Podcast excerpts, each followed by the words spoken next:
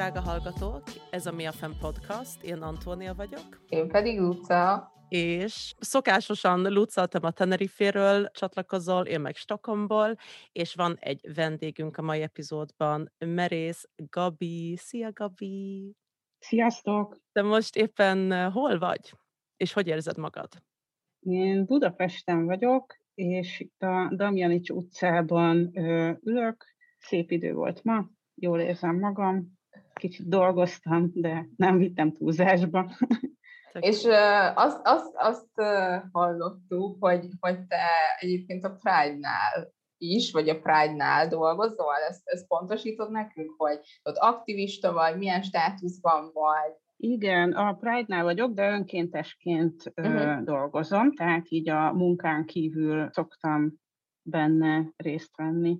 Kb. 2010 óta vagyok önkéntes, tehát ez már 11, ez lesz a 11. év, hogy a wow. Pride-on önkénteskedek. Úgyhogy rutinus és öreg tagja vagyok a szervezetnek. és most mire készülsz, Gabi? Mert hogy, hogy most uh, ugye Pride hónap van, meg hogy elindulnak a programok. Ennek kapcsolatban egyébként uh, majd hallani fogják az epizódot, hogy már hallottátok, hogy Majácsik Jójóval készítettük a, a, a Pride-nak a szóvivőjével az előző előző epizódot, és ő kötött össze minket, úgyhogy ilyen kis hó, hólabdával találtunk el hozzád, és tökre érdekel, hogy például te most milyen, milyen szerepet válasz, hogy melyik szekcióban mozogsz, most, hogy, hogy így pezseg a, a Pride hónap. Én főleg ilyen kevésbé izgalmas dolgokkal foglalkozom, mint a pénzügyek. De, De fontos, fontos. Fontos, valamihez kell az is és egyébként pedig egy ilyen kiállításhoz kötött programokkal kapcsolatban, tehát van ez a Pride Academy elnevezésű projektje a Budapest Pride-nak, ahol különböző ilyen beszélgetéseket tartunk, kerekasztalokat, előadásokat, stb. És ennek keretében lesz egy kiállításunk a Klauzár 13-ban, Hát ilyen roma média reprezentációval kapcsolatos kerekasztal, roma LMBTQ emberekről készült ilyen fotókiállítás, és ehhez kapcsolódó kísérőprogramok. Most leginkább ezzel foglalkozom, vagy ebben veszek részt. Mm. Úgyhogy én így készülök a Pride hónapra. De jó, de jó, ez nagyon izgalmas egyébként, és erről is, e, ezt a programot is említette a jó, és egyébként meg Márton Jocit meg ismerjük is, és tudjuk, hogy ő a kurátora ennek, a, Igen. ennek az eseménynek. Nagyon szuper. Én ilyenkor csak így akarom mondani, hogy jó, jó. És Joci! Igen, körbélnek az események, és amúgy nagyon, fú, egyrészt nagyon megtisztelő volt, mikor, mikor a Jó írt, hogy te szívesen vállalnád velünk ezt a beszélgetést, és akkor ő, ő bedobott témákat, amiknek mi nagyon örült, tűnk, hogy ő érkezett javaslattal általad, de hogy azok olyan témák voltak, azt mondta, hogy beszéljünk a fiatalkori özvegységről, beszéljünk a, az LMBTQ emberek özvegységéről, hogy tulajdonképpen így mi magunk sem, mi magunk sem jutott volna eszünkbe magunktól. Tehát, hogy ez már eleve azt érzem, hogy nagyon sokat elárul a témának a helyzetéről miért van szerinted ez ennyire, vagy miért, miért, miért érezted fontosnak, hogy te minden féleképpen uh, szívesen beszélnél erről, vagy meg, meg, megszólalnál a témában? Hú, hát uh, több szárról is érkezik a motiváció, hogy beszéljek róla, vagy nem tudom, tehát több dolog is eszembe jutott, ami, ami miatt ez fontos.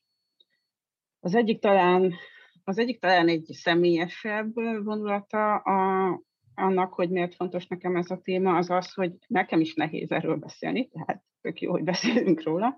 Aha. Így gondolom, hogy mindenkinek nehéz erről beszélni, és, és igazából ez is egy eszköz ahhoz, hogy én erről tudjak beszélni később is, vagy most is, vagy emberek hajlandóak legyenek ilyen kicsit személyesebb dolgokról másoknak mesélni.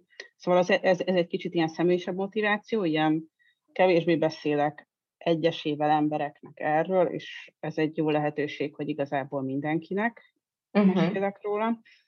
A másik meg kb. benne is van az előzőben is, hogy nem lehet erről történeteket hallani, nem lehet embereket ismerni igazán, akik, akik erről szívesen beszélnek, vagy beszélnek, és, és gondoltam, hogy esetleg más is tud kapcsolódni ez a témához, vagy más is érez úgy, mint én, vagy érzett úgy, mint én, tehát hogy egy kicsit ilyen egyedül a világban dolog, és akkor, hogy ehhez lehet kapcsolódni, és ha hallják a történetemet, akkor lehet, hogy nekik könnyebb lesz másoknak mesélni, vagy esetleg eleve könnyebb lesz feldolgozni ilyen dolgokat. Hmm. Tehát magát ezt az ilyen özvegységet, meg egyedül létet. Annyira igaz, most amikor mondtad azt, hogy nem hallunk erről személyes történeteket, én tényleg nem hallottam. És arra gondolok, hogy, vagy az jut eszembe, hogy amikor azt halljuk, hogy özvegy, akkor automatikusan egy heteroházaspárt képzelünk el, általában egy idősebb nőt, aki 50 plusz év házasság után maradt egyedül. És ehhez képest vannak fiatal özvegyek, vannak nem hetero özvegyek, csak a médiában nincs reprezentáció. És az érdekel engem, hogy te találkoztál olyan emberekkel így a személyes életedben, akiknek a sztoriával tudtál azonosulni? Mm, kicsit visszakanyarodva ez az 50 éves házas pár, hogy szerintem mm, az is, az, azért is nehéz ez egy kicsit, vagy nem tudom, más, mert hogy tényleg az emberek fejében az van, hogy az emberek mikor halnak meg, hogyha öregek lesznek. Ez mondjuk teljesen független a nem identitástól vagy szexuális orientációtól, hanem így az van az emberekben, hogy öreg emberek szoktak összegyek lenni. Tehát, hogy eleve itt kezdődik egy olyan dolog, ami nehezíti az erről való kommunikációt. A másik az, hogy eleve öreg párokat általában heterónak képzelünk el, tehát, hogy ö, talán most jön majd az a generáció, akik, akik között lesznek olyanok, akik öregen ö, együtt léve azonos nemű párok megöregszenek. Tehát, hogy ö, hogy, hogy eleve szerintem nehéz találni erre példát, akár idősebbek körében is, nem hogy fiatalabb körében. És a más, vagy hát a második fele az, hogy milyen példákat, vagy miket láttam. Szerintem az egyik legizgalmasabb dolog, ami nem mondanám, hogy izgalmas, de a legérdekesebb dolog, hogy amikor akartam erre keresni, hogyha a Google-be bárki beírja, hogy fiatal leszbikus özvegy szó összetétel, akkor az első, sőt szerintem kb. az összes találat magyar nyelven az pornó, tehát, hogy itt kezdődött az első próbálkozásom azzal, hogy találjak valamit a témában, amitről olvashatok, vagy amihez tudok kapcsolódni. Hát ez nem sikerült. Úgyhogy igazából angol nyelven lehet elérni több ilyen történetet, de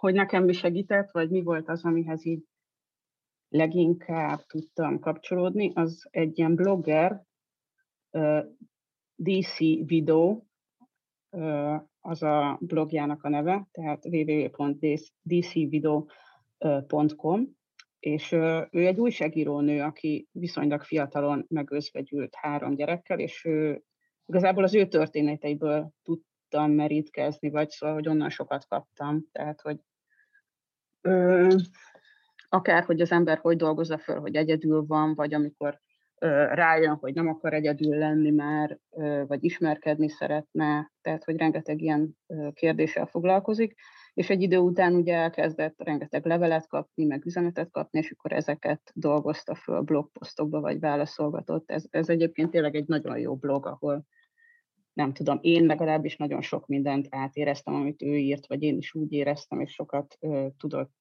segíteni a különböző folyamataimban.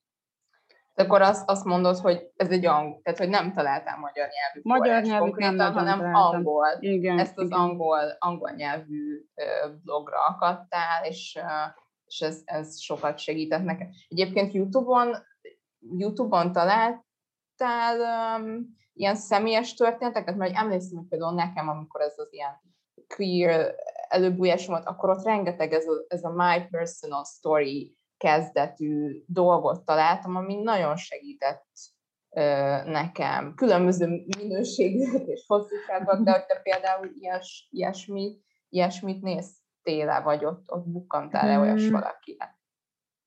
Azt hiszem, két ilyen történetet találtam, mert hogy konkrétan ilyen ö, leszbikus pár ö, özvegység rák témában, amik, amik ilyen viszonylag jók voltak, de nagyon nem találtam többet, vagy olyat találtam, ami, ami nem, nem uh-huh. igazán szólt hozzám. Uh-huh. Szóval, hogy nehéz, nehéz ezekre rábukkanni, ezekre a szálakra. Ez egyébként miért egy, egy, egy ilyen speciális, tehát ugye kihangsúlyozzuk egyrészt azt is, hogy fiatalkor, és erről már beszéltünk, hogy miért van ez a koncept, hogy időskorban lehet csak, vagy kell, vagy nem tudom meghalni, de hogy ez miért egy ilyen speckó helyzet, hogy, hogy lesz, leszbikus. Tehát, hogy most beszéltünk csak a, magyar keretrendszerről, mert hogy azért más országban más jogi státusza van LMBTQ embereknek, de hogy ez miért egy, miért egy fontos kategória mondjuk ebben a témában? Hmm. Szerintem ö, egyrészt egyébként ez ilyen, tehát hogy mibe hal meg valaki, tehát a betegséghez kapcsolódva is ö, sok mindenben nehezebb ö, azonos nemű párként, vagy hát leszbikusként a, a barátnő mellett lenni, vagy nekem legalábbis ilyen kórházi ö, történeteim vannak, amikor így ott, ott vagy, te vagy a, az élettársa, a szerelme rá vagy írva a papírra, hogy te vagy a közeli hozzátartozó, téged kell tájékoztatni, de mégis valahol a szüleit keresi. Hogyha én egy férfi lettem volna ebben a helyzetben, akkor biztos, hogy nem a szüleit keresik, hanem nekem mondják el azt, hogy mit tudom én, mi volt a vizsgálat eredménye, vagy hogy sikerült a műtét, de nekem ezeket mind meg kellett küzdenem, vagy hát legalábbis nagyobb energiabefektetés volt, mint hogyha mint uh-huh. hogyha papíron házastársak vagyunk, és a férjének kell elmondani az orvosnak. Szóval, hogy, hogy ezekben a dolgokban biztos a betegség alatt is ö, özvegyként meg ö, szerintem ilyen szempontból egy kicsit talán szerencsések voltunk, vagy szerencsésebbek voltunk szerintem, mint mondjuk általában LMBTQ emberek ö, lehetnek, szóval, hogy egy viszonylag támogató közegben ö, voltunk mindketten, sok barátos, nagy kapcsolatrendszerrel, tehát, hogy ö, én, én nem, nem éreztem úgy, hogy annyira nagyon egyedül maradtam, de hogyha mondjuk a családom nem támogat, vagy nincsenek olyan emberek körülöttem, akkor, akkor ez nehéz, és LMBTQ emberként nagyon sok ember van úgy, hogy a szociális hálója sokkal ö, ö, kisebb, mintha valaki ö, heteróként él, a családja ugye oké okay vele, meg minden. Szóval, hogy, hogy ilyen szempontból ö, szerintem sok hátrány érheti az uh-huh. embert, vagy kevésbé talál támogató közegre utána. Arra gondolok, hogy ez a láthatatlanság. Mármint, Igen. hogy az a sok ember, aki, mert hogy te, te azért a Pride-nak, um, Pride-nak így a része vagy sok éve, és Nagy Szilvi is az volt, és hogy nem, nem az volt, hogy, hogy nem voltatok láthatatlanok igazából. Igen. Közösségedben, igen, azért volt egy, ahogy te is mondtad, egy, szoci, egy kiterjedt szociális háló, hiszen ő volt a pride az elnöke, is régóta a aktivista vagy. Igen. Igen, meg ebben valószínű az is segített tényleg, hogy őt, őt sokan ismerték, tehát amikor meghalt, akkor azért sok ember fejezte ki a részvétét, tehát hogy... Hát egy key figure, az nem Igen. tudom. De hogy Kulcsfigura, ja, ja, ja. Kulcsfigura a, a Pride, a Budapest Pride-nak. Hát az elnöke volt. Igen, meg hát emberileg is ő, ő nem tudom, tehát hozzám képest inkább olyan ember volt, aki bárkivel bármikor tudott kapcsolatot teremteni, mint hogy így jó kapcsolatot teremteni, vagy összebarátkozni, vagy összetartani embereket és ez így abszolút meglátszott abban, hogy, hogy foglalkoztak vele, hogy, a, hogy az emberek odafigyeltek rá, tehát hogy, és ezt én is éreztem, hogy valószínű nekem könnyebb, mintha valakit nem ismernek, vagy, vagy valakinek tényleg nincs annyi barátja. Igen, meg hát, hogy ilyenkor az ember kap, tehát én úgy, úgy tudom elképzelni ezt, és uh, volt ez a film, ez a Ha falak tudnának beszélni, az If, If Walls Could Talk, talán az első vagy a második rész, amiben, amiben volt egy idős leszbikus uh, pár, és, és megözvegyült a, az egyik, egyikük, és hogy talán ott ez a, ez a, ez a mély magány, amit, amit mondtál, hogy itt például az, hogy sokan körülvették Szilvit is, és téged, és volt egy kiterjedt baráti, szociális hálótok, és, és miután ő eltávozott, azért volt egy hogy az, így képzelem én legalábbis, hogy azért, hogy, hogy azért ilyenkor fontos az, hogy, hogy validálják a, a kapcsolatot, hogy igen, ez az ember elment, és, és te vagy a, a, a párja, aki itt maradt. Tehát, hogy azt tudom elképzelni, hogy LMBTQ embereknek ilyen helyzetben ez a, ez a validáció, ez hiányzik, és ez iszonyatosan el tudja magányosítani az embert, hogy senki nem ismeri el, hogy jogilag, vagy, vagy bármilyen értelemben ti, ti egy egységet alkottatok. És ez egy nagyon-nagyon magányos pozíció, és azon gondolkoztam, miközben mondtad ezt az orvosi szituációt, hogy te itt azt érezted, hogy, hogy a női mi voltod miatt, tehát hogy, hogy lehetett volna az a, az a férfi csak az élettársa, tehát papíron nem a férje, és akkor is tisztábban és direktebben kommunikálnak vele az orvosok, vagy az volt a probléma, hogy ti nem tudom, bejegyzett élettársi viszonyban voltatok, vagy kapcsolatban. Igen, igen, és de ez nem... később, úgyhogy... Aha, és ez az, amit nem akartak ők validálni, vagy, vagy hogy, hogy nézett ez ki? Hát szerintem igen, tehát hogyha férfi lettem volna, akkor valószínű, hogyha rá vagyok írva a papírra, akkor rögtön arra gondolnak, hogy a, az élettársa vagyok, de így, hogy egy női név szerepelt ott, így nem annyira hát vették ezt komolyan, vagy nem tudom. Tehát azt is gondolom, hogy de nem akarom feltétlenül azt mondani, hogy ebben ők a hibások, hanem egyszerűen annyi, hogy valószínű ők se találkoztak ilyennel, és már uh-huh. esetleg, tehát hogy egy, egy jogegyenlőség, vagy egy olyan szituáció, ahol ez már ö, természetes, vagy hogy mond, nem tudom jobban megfogalmazni, tehát ahol ez előfordul, az már lehet, hogy őket is előrébb lendítette. Lehet, hogy már a következő embernél, ahol ö, ők azzal szembesülnek, hogy ö, egy női név van ráírva közeli hozzátartozónak, ott már, ott már tudni fogja mondjuk ez az adott orvos, hogy hogy kell viselkedni de, de igen, tehát jelenleg én azt érzem, hogy minden egyes azonos nemű párnak ezért meg kell küzdenie, hogy ő adott szituációban a helyén legyen kezelve, megfelelően legyen tájékoztatva, és, és egyszerűen azokkal a jogokkal, vagy nem tudom én, lehetőségekkel bírjon, mint hogyha egy heteropár, egy hetero házastárs lenne ott egy adott szituációban. Hát igen, meg ehhez, e, ehhez ez nem is feltétlenül csak betegség szituációban, de, de egy, egy, egy, egy rutinműtétnél, egy terhességnél, egy bármilyen helyzetben, ahol, ahol medikalizálva vagyunk, ott, ott ez igenis felmerül, és nagyon súlyos kérdéseket vet fel, meg hát én is azt gondolom, hogy ez inkább egy ilyen szisztematikus kritikus dolog, tehát hogy ezért kell a jogegyenlőség, hogy Igen. E, ezekből ne legyenek kérdések, ez ne legyen vita tárgy, hogy elismerjük, nem ismerjük, kit hívunk és hogyan. De viszont az a bejegyzett élettársi kapcsolatnak akkor van egy olyan státusza, hogy akkor te, mint legközelebbi hozzátartozó jogilag el vagy ismerve, tehát hogy ez, ez akkor ez akkor vonatkozik? Vagy erre tudnál kicsit így a hallgatók felé így reflektálni, hogy, a bejegyzett élettársi kapcsolat és mondjuk a, a heteroszexuális házasság, ami most engedélyezett Magyarországon, az miben, miben különbözik és miben hasonlít?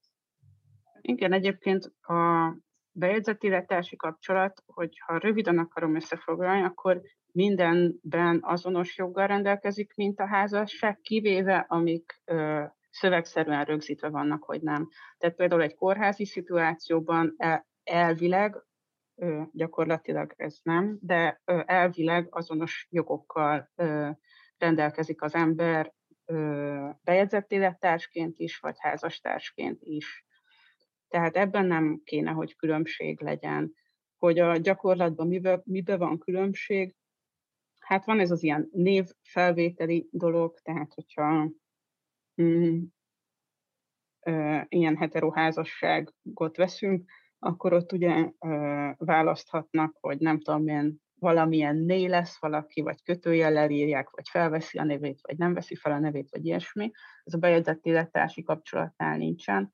Illetve a másik a gyerekkérdés, tehát hogyha az egyik egyik félnek van mondjuk már gyereke, akkor az automatikusan a másik félnek a gyereke is lesz. Ez ugye nincsen, illetve Ez óriási, tehát hogy ez, bocsánat, tehát hogy itt, ha mondjuk egy özvegységi helyzetben, akkor, akkor gyakorlatilag Igen. a legális gyámja nem lehetsz, vagy képviselője a Igen. közösen nevel, de mondjuk neki egy előző házasságából születő gyereknek. Igen, de, de hogyha közösen, tehát ugye bár szűkítve lett ez a dolog, de elméletileg egyedülállóként fogadhatsz örökbe gyereket, ami nem jelenti azt, hogy ne lehetnél valakivel élettársi kapcsolatban, de csak te, csak a te neveden lesz az a gyerek.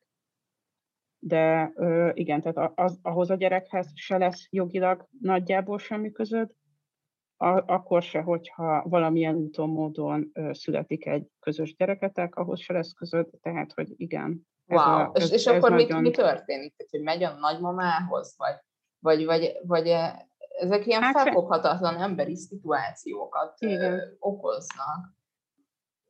Igen. Nem tudom, hogy hogy lehet jogilag megjelölni egyébként gyámot, de valószínű valamilyen jogi papírral ezt lehet rendezni ezt a helyzetet, hogy utána kinek a uh-huh. nevén legyen a gyerek, de hogy ez, ez automatikusan nincsen, és ö, egyébként ez így nincs kitalálva, igen, az szörnyű, tehát egy hirtelen autóbalesetnél az nem megoldás, tehát hogy akkor hamarabb viszi el a nagyszülő a gyereket, mint mondjuk az élettársad, és hogyha nem vagy jóban a nagyszülővel, akkor kb. semmit nem is tudsz csinálni. Wow. Igen, tehát hogy ezek ilyen, ezek ilyen furcsa jogi, nem tudom, ilyen hátrányok, amik, amik viszont nagyon életszagúak és nagyon fájdalmasak tudnak lenni, főleg ilyen szituációkban.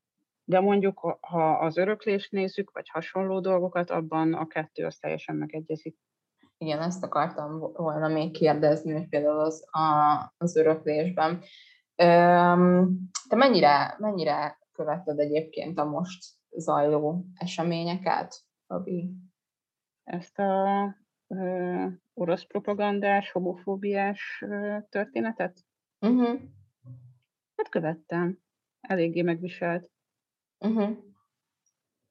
Igen, csak azért kérdezem már, hogy most ugye jogegyenlőségről beszélünk, és hogy ez mennyire fontos lenne ilyen mély emberi szinteken, meg hogy egy-egy ilyen jogegyetlőtlenség mellett milyen személyes sorsok, meg tragédiák, meg traumák húzódnak meg, és, és hát nem, nem ebbe az irányba, nem, nem az egyenlőség felé kor, kormányozódunk, tehát hogy ez, ez még egy ilyen fájó aktualitása a mai beszélgetésnek, ezt szerettem volna, hogyha kihangsúlyozódik. Nekem az lenne a kérdésem közben felét, hogy, hogy említetted az ismerkedést, és hogy, hogy, hogy érdekel az, hogy milyen, milyen szakaszokon megy át az ember, mikor, mikor elérkezik, vagy míg elérkezik a felismeréshez, hogy erre készen áll, és hogy ez mondjuk társadalmilag mennyire támogatott-e vagy sem. Szóval, hogy milyen tabu kövezik azt, hogy özvegység után ismerkedni, mert hogy valahogy, ha, ha már idősnél és 50 pluszos házasság, akkor van egy olyan sztereotípia is, hogy hát ugye az egy év, az, az egy ilyen nagyon hagyományos, de hogy, de hogy utána is azért az egy nagyon tiszteleteljes dolog, hogyha az ember úgy, hát úgy meghúzza magát, és gyakorlatilag nem nagyon, nem nagyon ö, hangsúlyozza, hogy ő, ő, ő bármennyire is nyitott lesz erre később az ismerkedésre. Szóval, hogy benned ez így hogy, hogy alakult? Hát igazából nekem ugye februárban halt meg Szilvi, február elején, 2020-ban, és utána jött a korona, ami egy ilyen nagyobb ilyen bezártságot okozott, ami nekem szerencsés volt, mert erre is vágytam. És hát ugye ez egy, ez egy hullámzó folyamat, de a, én igazából azt gondolom, hogy kilenc évet voltunk együtt, és, és nekem utána még szerintem egy három-negyed évig olyan volt, mint hogyha ő is ott lett volna, vagy legalábbis ne, nem jutott eszembe annyira az, hogy egyedül lennék csak egyszer-egyszer, és így teljesen így igazából magammal foglalkoztam, el voltam, a kutyámat sétáltattam, a Playstation-on játszottam, mm, filmeket néztem, Netflix és HBO Go előfizetésre tértem át, tehát, hogy, hogy ezek, a, ezek a dolgok, meg a barátaim, az így, az így teljesen jól, úgy éreztem, hogy teljesen jó, és kitöltik az életem, és én igazából nem is akarok senkivel megismerkedni. Nagyon jól el vagyok egyedül, nagyon jó itthon egyedül, és nem tudom, mint egy ilyen, ilyen villámcsapás, vagy nem tudom, valaki, valakit így megismertem az interneten, de hát ez csak ilyen plátói dolog volt, de hát így teljesen azt gondoltam, hogy, hogy úristen, én mennyire akarom ezt az embert ismerni, vagy mennyire akarok hozzá közel lenni, és pont jó volt, mert igazából lehetőségem se lett volna, tehát itt kb. nagyjából tényleg pont egy, év, egy évre rá, tehát ö, most télen ö, volt ez a dolog, neki valami hosszú távú kapcsolata van, tehát hogy, hogy, hogy semmi esélyem nincsen, és ez a plátói dolog, ez így teljesen jól betöltötte az életemet, de utána rájöttem, hogy akkor, akkor lehet, hogy mégis csak vannak vágyaim, szeretnék valakivel intim kapcsolatban lenni, szeretnék valakihez, szeretném valakihez közel érezni magamat, és hogy, és hogy ez így van, de akkor ez még így, ez így mind magamban zajlott, vagy ilyesmi, és így. Hát az igazán első nehéz pont az volt, amikor ezt így ki kellett mondanom valakinek, mert volt bennem egy olyan, hogy na vajon mit fognak gondolni, azt gondolják, hogy túl korai, túl késői, nem hm. kéne ezzel foglalkoznom, mm, nem állok készen rá, stb. stb. De ahogy így elkezdtem így az embereknek ezt így elmondani, vagy beszéltem arról, hogy, hogy van bennem ez a vágy, és, és szeretnék ismerkedni, akkor így igazából mindenki pozitívan jelzett vissza, vagy mindenki azt mondta, hogy így, hogy így hajrá, vagy végre, vagy nem tudom, és ez egy ilyen, ez egy ilyen mm, nagyon megerősítő dolog volt abban, hogy ö, hát nem is az, hogy nem kapkodok, mert ez, ez erős, ez, ez, ez, ez ebből nem vezethető le, hanem inkább az, hogy, hogy igen, hogy okék a vágyaim, vagy oké az, hogy, oké az, hogy nem szeretnék 34-35 éves koromtól egyedül élni, és, és oké az, hogy vágyok valakivel közelebb lenni. Na és akkor akkor így ö, arra gondoltam, hogy de jó lenne elmenni valami eseményre. Ez azt hiszem februárban volt, amikor nyolcig lehetett kijárni, és egyébként nem lehetett sehol menni, meg sehol beülni, meg semmi. Szóval ez az ilyen teljesen lehetetlen állapot. Tehát egy plátói online szerelemből átcsaptam abba, hogy személyesen szeretnék ismerkedni, egy szintén lehetetlen ö, küldetés volt, és aztán ö, a barátaim rávettek, hogy ö, regisztráljak föl Tinderre, kicsit szkeptikus voltam ezzel a dologgal. és, akkor, és akkor elkezdtem tinderezni, ahol nagyon furcsa emberek is vannak fönt, de ezt, aki már használta a Tindert, azt gondolom ezzel szembesült. azért az nehéz, ez kemény is tud lenni nagyon. Én azt, én azt tapasztaltam, hogy azért kell ahhoz egy ilyen elég, kell egy állapot, ahol azt mondja az ember, hogy jó van, te ghostingoltál, én tovább megyek, vagy akkor te most valami nagyon gáz dolgot írtál, akkor tovább megyek, hogy így kell ott egy kis uh, thick skin. Um, de akkor te ezt így, így csináltad? Hát én ennél amatőrebb vagyok, tehát összesen szerintem négy embert húztam jobbra. De né- néha egy-egy estén átadtam a barátaimnak, akik lelkesebben húzogatták jobbra az embereket rajta. És egyébként abból a négy emberből, akit én húztam jobbra, abból hárommal meccseltem is, szóval, hogy azt egy ilyen sikerélménynek éltem meg. És gondoltam, hogy itt meg is nyugszom, de nem tudtam itt megnyugodni. És, és utána, rá, utána valaki rám írt, meg két lányra én írtam rá, az egyikkel találkoztam is, aztán majdnem jártunk két hónapot, de azt sose sikerült kimondani, hogy igazából járunk. Szóval, hogy ilyen kis próbálkozások közepette vagyok, azóta újra visszaléptem Tinderre, újra próbálkozom, de ezt azt gondolom, hogy ez mind ilyen. A ghostingolásba még nem sikerült belefutnom, de már várom az első.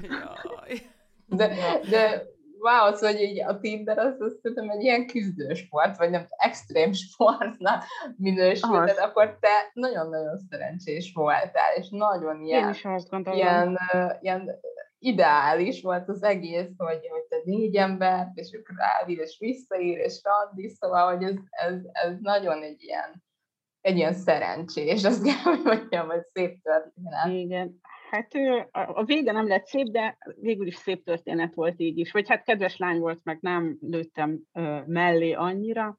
Kicsit elkapkodtam, valószínű így ebbe az is benne volt, hogy így tényleg nagyon vágytam valakire.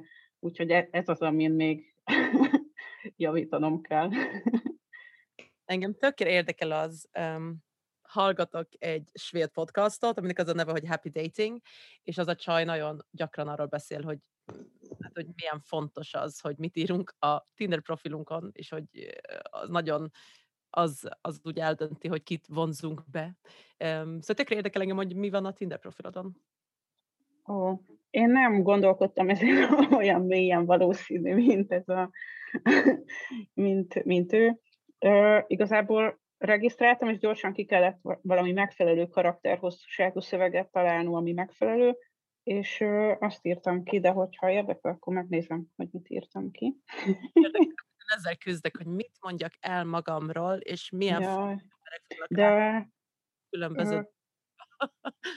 Ha, ha lányokkal akarsz ismerkedni, akkor, akkor sokkal nehezebb kipörgetni a Tindert.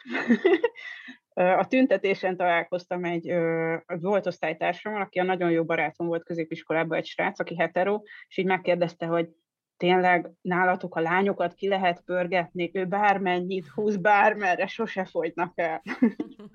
Ó, én kipörgettem azért. hát igen, főleg, főleg ebben a turista ö, nem időszakban, vagy szóval, hogy amíg, amíg ilyen korona időszak volt, addig gyakorlatilag ugyanazok az emberek éltek a városban, és nem volt nagy mozgás. Mm, de most jó, hogy azért újra van sok tüntetés, ahol van sok ember akivel lehet ismerkedni. úgy, úgy érzem, nagy a bezártság. Azt írtam, hogy néha vicces, néha komoly, mindenről van véleményem, és annak ellentétéről is, ami meglepő, hogy néha ezt még el is mondom. és a, a képeim meg a viccestől mennek a kutyás képek felé. Van plüssállatos is, tehát, hogy így... Yeah. Meg nekem az szempont volt, hogy olyan embereket húztam jobbra, akinek vagy, ö, tehát akinek ilyen, ilyen cuki kisugárzása volt, vagy nagyon vicces képe volt, szóval, hogy ez az ilyen, nem tudom, mm, azért sok, sok olyan Tinder profil van, amin vannak mellek, meg fenekek, ezek mondjuk nem feltétlen azok az emberek, akiket jobbra húzok, és és igazából szerintem az, hogy azokra, azokat húztam jobbra, akiket viccesnek tartottam, és valószínű ők is azokat húzták jobbra, akiket viccesnek tartanak, így már eleve tudtam velük valamiről beszélgetni, ami, uh-huh. ami segített, tehát, hogy vagy témát adott legalább. Igen, ez nagyon érdekes. Én, én, én lesokkolódtam, mert hogy, hogy, hogy azért én nem gondoltam volna, hogy vannak, vannak ilyen, ilyen cicis, meg mindenféle vannak. Kép, képek. A... Wow, wow, wow. Érdekes. Érdemes kipróbálni. Tinder rengeteg furcsa dolgot rejt. Na de például engem az nagyon érdekel, amit mondtál, hogy, hogy, ne, hogy te így, hát hogy megkönnyebbültél, hogy örültél, amikor a barátaid le, leokézták, vagy hogy így nagyon szupportálták a te ismerkedési folyamatodat, meg szurkoltak neked. Szóval, hogy miért érezted így fontosnak, hogy vagy ők így milyen szerepet játszanak neked ebben az egész folyamatban? Mm, hát ugye szerintem az, hogy én én szívével voltam kilenc évet, azt gondolom, hogy mindenkinek egy megszokott dolog volt, és szerintem mindenkinek másképp zajlik le a gyász folyamat, és bennem az is bennem volt, hogy mondjuk vannak olyan barátaim, akik még mindig jobban ragaszkodnak ahhoz, hogy én mondjuk Szilvi párja vagyok, vagy hogy Szilvit még, még ők tovább gyászolják, vagy tovább gondolják azt, hogy hogy nekem kellene gyászolnom, vagy ilyenek, de hogy mindenki igazából úgy viszonyult hozzám, mint egy önálló ember, meg úgy viszonyult hozzám, hogy lehetnek saját vágyaim, az, az nekem legitimálta azt, hogy ez tényleg oké, okay, meg tényleg a helyén van. Uh-huh. Hogy ebben, ebben segített az, hogy, az, hogy ők erre azt mondták, hogy, vagy hogy, hogy szurkoltak nekem, vagy velem voltak, vagy megerősítettek. Hú, ez és nagyon, és nagyon fontos. Az, az, hogy ez azt jelenti -e, hogy készen álltam-e, az, az valószínű, hogy nem, vagy hát nem tudom, hogy az ember mikor áll készen, vagy van-e ilyen, de hogyha azt gondolom, hogyha már, tehát hogy egész addig nem vágytam ilyesmire, és azt, hogy elkezdtem mondjuk ilyesmire vágyni, azt szerintem már azt jelenti, hogy, hogy, hogy kész voltam arra, hogy más embereket megismerjek. Most lehet, hogy nem a legjobb formámat adom, vagy nem tudom, de ezzel az emberek sokszor vannak így. Az, hogy egyáltalán feljön a gondolat a fejedben, és aztán onnantól, hogy aztán kimered mondani valakinek. És Igen. hogy aztán az az ember bíztat téged, hogy ez oké. Okay. Szóval ez magában egy, egy folyamat, ami annyira erős és fontos. Igen, meg hogy ez egy igazándiból nekem, ahogy, ahogy beszéltél erről, és ami viszonyítási alapon van, így a környezetben az inkább mondjuk a vállás, és az is egy, egyfajta gyászás, hogy, hogy amikor így nagyon, nagyon megszokott az, hogy hát ő és ő már mondjuk 15 éve házasok, ugyanaz a barbecue party, ugyanaz a társaság, ugyanaz a... És nagyon nehéz, amikor, amikor így ketten lát, ketten látnak. Tehát, hogy amikor úgy és nagyon szuper, hogy te meg azt, azt mondtad, hogy a te közeged meg, meg képes volt téged egy, a te magad egyediségében látni egyedül, és nem pedig folyamatosan párban, és észlelték azt, hogy igen, változás történt, és ezt respektálták, és, és elfogadták, és a többi. Mert hogy én ezt nagyon sokszor látom a környezetemben, vagy érzékel akár szakításban, de bármilyen hosszú távú kapcsolatnál, hogy amikor történik egy, egy szakadás, akkor azt a környezet sokszor nem képes meglépni. És az is az egyénnek nagyon ö, beleszól abba, hogy hogyan, hogy, hogy milyen lesz az a folyam, az a feldolgozási folyamat. Igen, szerintem egyébként um, most nem azt mondom, hogy könnyebb, de valamennyire más az, hogy, hogy Szilvi már nem élt át, hogy nincs valami, amihez ö, tudnának ragaszkodni, vagy nem tudom, de valamilyen szempontból meg rosszabb is, mert mondjuk az én szempontomból olyan szempontból, hogy nem volt egy végpont, amikor az ember azt mondja, hogy szar lett ez a kapcsolat, történt valami, és tovább kell lépni. És, és az, tehát, hogy az még nekem továbbra is nagyon nehéz, hogy nem azt mondom, hogy ugyanazt keressem, de hogy, hogy szeres, hogy ugyanazt az érzést akarjam megélni, és azt nem lehet rögtön, és nem lehet elkapkodva, és mondjuk ez az, amiben én így rögtön belefutottam, uh-huh. hogy, én, hogy én valami hasonlót akarok megélni.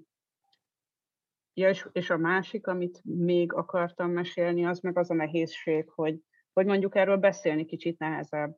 Tehát, hogy amikor emlékszem az egy első nem, amikor a második lányjal beszéltem, akivel utána randiztam is, akkor, akkor ő így rákérdezett, és mióta vagy Tinderen, és mikor szakítottál a barátnőddel, és akkor erre azt válaszoltam, hogy nem szakítottam, meghalt. És akkor egy ilyen hallgatás. Tehát, hogy, hogy mikor mondod el, hogy mondod el, hogy reagálnak rá emberek, mert hát ez fontos, már mint hogy az én számomra fontos, hogy valaki erre hogy reagál, mert tényleg nem olyan, mint egy szakítás, hogy rossz volt, és szeretném elfelejteni, mert hogy uh-huh. vagy én mhm. hibáztam, vagy ő hibázott, vagy nem passzoltunk, hanem egy olyan dolog, ami, ami valamennyire ideális volt, és szívesen emlékezem rá, és nem akarom kitörölni, vagy hogy mondjam. Szóval hogy ez, ez, ez nehéz egy kicsit így, nem tudom, megszövegezni, vagy melyik ponton mondod el, kinek mondod el, hogy mondod el. Mondjuk ezen segít, hogy Szilvit sokan ismerték, így ö, sok ember számára egyértelmű, hogy mondjuk ki vagyok, de ez lehet, hogy egyben a hátrány is. Igen, Egyébként. hogy álltam közben ezt, hogy te, hogy te készen állsz arra, hogy a reakció mi lehet. Igen, mondjuk azt gondolom, hogy aki, ez, aki ezzel nem annyira tud mit kezdeni, azzal, azzal lehet, hogy én se tudnék. Tehát, hogy akkor nem, nem tudunk olyan közel kerülni, mert nem tudok az olyan dolgokról beszélni, amik fontosak, és akkor így valami már eltávolít. Igen. Ami egyébként meg egy, egy, egy hogy mondjam, egy ilyen nagyon gyakori, ilyen berög, berögzült társadalmi valami, vagy, vagy gyakorlat, hogy nem tudnak emberek halál témájával mit kezdeni, nem? Tehát, hogy annyira ki lett valahogy taszítva, annyira semmi ilyen közösségi mm, rítus, vagy, vagy megemlékezés, vagy hagyomány nem él nagyjából, hogy nagyon magára marad vele a, a, a, a gyászoló, vagy aki esetleg megbetegszik, tehát hogy, um, hogy ez, ez maga másik téma, hogy akkor az emberek olyan kínosan elkezdenek így feszengeni, mit mondjak, mit illik ilyenkor kérdezni akarják, hogy kérdezzünk róla, beszéljünk róla, nem, tehát hogy neked például mi az, ami jól esik? Amikor mondjuk, mondjuk az is érdekel nagy, amikor mondjuk egy hozzád közelebb álló emberrel érintkezel, és följön a téma, vagy amikor, vagy amikor egy, egy, egy idegennel egy új szituban találkozol. Mi, mi az a reakció, vagy nem tudom, ami neked jól esik? Ilyen, hogy nekem jól esik, inkább azok ugranak be, amik nem. De ezzel az ember így szokott lenni. Hát az olyan volt, hogy mondjuk voltam társaságban, és akkor nem tőlem kérdezték meg, hogy hogy vagyok, hanem így azoktól a barátaimtól, akikhez kicsit közelebb állok, de így érezhetően elkerülték, hogy mondjuk velem kelljen beszélgetni, vagy tőlem kelljen ezeket a kérdéseket, vagy nekem kelljen ezeket a kérdéseket föltenniük. Ezek mondjuk ilyen kínusz szituációk, de ők mondjuk nem olyan közvetlen barátaim, hogy feltétlen most haragudjak rájuk, hanem ezt így elfogadtam, hogy ez egy ilyen ez egy ilyen tabu, és akkor ők ezt így biztonságosabbnak érzik. Aztán, ami még, ami még eszembe jut, az az egyik barátoméknak a gyereke, aki meg a teljes közvetlenséggel mondta, hogy de jó, hogy neked ott van Jancsi, így, ne, így nem leszel olyan kutyám, nem leszel annyira egyedül, meg így megkérdezte, hogy, hogy volt-e hullaszaga, de ezt így és ezekre így nem tudok, nem tudok rossz szemmel nézni, mert szerintem aki így őszintén tud kérdezni, az teljesen oké. Okay. Tehát, hogy inkább tőlem kérdezze, mint bárki mástól, és aki, tehát, hogy, hogy nekem az fontos, hogy lehessen kérdezni. Tehát senki ne érezze azt, hogy nem kérdezhet, legfeljebb ö, hülye választ adok rá, vagy, olyat, vagy, vagy mondom, hogy erre én se tudom a választ, vagy nem tudok erre mit mondani. Ö, egy kicsit egyébként az van bennem, hogy ahogy így távolodik az, hogy mondjuk Szilvi meghalt, vagy hogy ö, nem tudom, az én gyász folyamatom az ilyen hullámokban jön elő, és hogy ahogy egyre távolodunk, egyre kevesebb szó van erről, és így kicsit így néha engem azt tud zavarni, hogyha már így nem kerül szóba, vagy, vagy nem jön föl beszélgetésekbe mondjuk a uh-huh. barátaimmal, de tehát, hogy az ijeszt, ijesztő, hogy, hogy így fakul látszik a, a, a történet. Igen, meg hogy én nekem továbbra is mondjuk vannak ilyen hiányérzeteim, vagy rossz érzéseim, vagy hullámaim, és hogy, és hogy, hogy bennük ez már nem kérdés, hanem kicsit olyan, hogy ezen már túl kellene lenni, vagy hogy mint hogyha Aha. ez nem lenne jó, ez nincs így kimondva, meg nincs ez így ö, lezárva, de, de néha érzem ezt. Uh-huh uh-huh. hogy már nem téma, és hogy nekem se kéne ezen mm, témáznom. Uh-huh. Hát nekem két barátom is van, aki elvesztette az édesanyját, és az egyikük nem olyan rég, a másikuk pedig több mint tíz éve. És hogy folyamatosan beszélünk róla, vagy hogy feljön, feljön ez a téma. Tehát, hogy, hogy és ez bizonyítja nekem azt, hogy ez, ez, ez, ez nem fakul el, tehát, hogy ez egy, ez egy nagyon fontos pontja az embernek az életében, az egy nagyon fontos kapcsolat volt, van, tehát, hogy ez szerintem igen, igen, ez, ez fontos, hogy, hogy, hogy van egy ilyen kapocs. De amit megmondtál, hogy, hogy, ez, hogy, ez a, hogy azért a gyerekek be tudnak kérdezni, tehát hogy van bennük egy ilyen kendőzetlen őszinteség, és én, és én, én is dolgoztam gyerekekkel, és, és nekem, nekem ez tetszett. Mert tudom, hogy nincs mögötte rossz szándék, nincs mögötte rossz indulat, viszont ott van a kíváncsiság. És, és ez nagyon fontos. És úgy, lesz, úgy lesznek a témákból tabu témák, hogy már gyerekkorban fölsziszenünk, nem, hogy ah, ne, ezt ne kérdezd meg, Pistike, ah, ú, de leégetted anyádat. Szóval, hogy, hogy ezekből lesznek aztán olyanok, és akkor a gyerek megtanulja, hogy na jó, akkor inkább meg se szólalok, akkor kérdezni nem illik, akkor majd nagyokat hallgatok. Tehát, hogy... Mennyire igaz? Hmm. Nekem most egyébként így kerek a, a beszélgetés, de hogy, hogyha ne, ne, nektek még van ami kérdés, vagy kabi, ami szeretnél még megosztani, így eszedbe jut, akkor azt ilyenkor szokták az interjú készítők azt mondani, hogy, hogy, hogy, hogy a, a hasonló cipőben járók számára van-e bármi üzeneted, vagy tanácsod, vagy ilyen útra való? Hát az egyik az ez a, ez a blog, mert ez szerintem tényleg nagyon hasznos, vagy nagyon jó, meg tényleg jól is van szövegezve.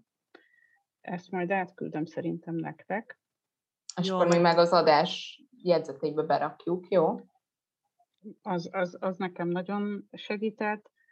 Egyébként meg tényleg az, hogy, az, hogy, hogy így az emberek merjenek kérdezni, és hogy, és, hogy de, és hogy lehessen ezekről a témákról igazából beszélni őszintén, és hogy attól, mármint, hogy így nem ér véget az embernek az élete attól, hogy megözvegyül, hanem, hanem én is kísérletezgetek, vagy próbálkozom, vagy ilyesmi, és hogy, és hogy szerintem az embernek így nyitottnak kell maradni, amennyire lehet, és ha csalódik, csalódik, de így, így vannak még történések, igazából ilyenek.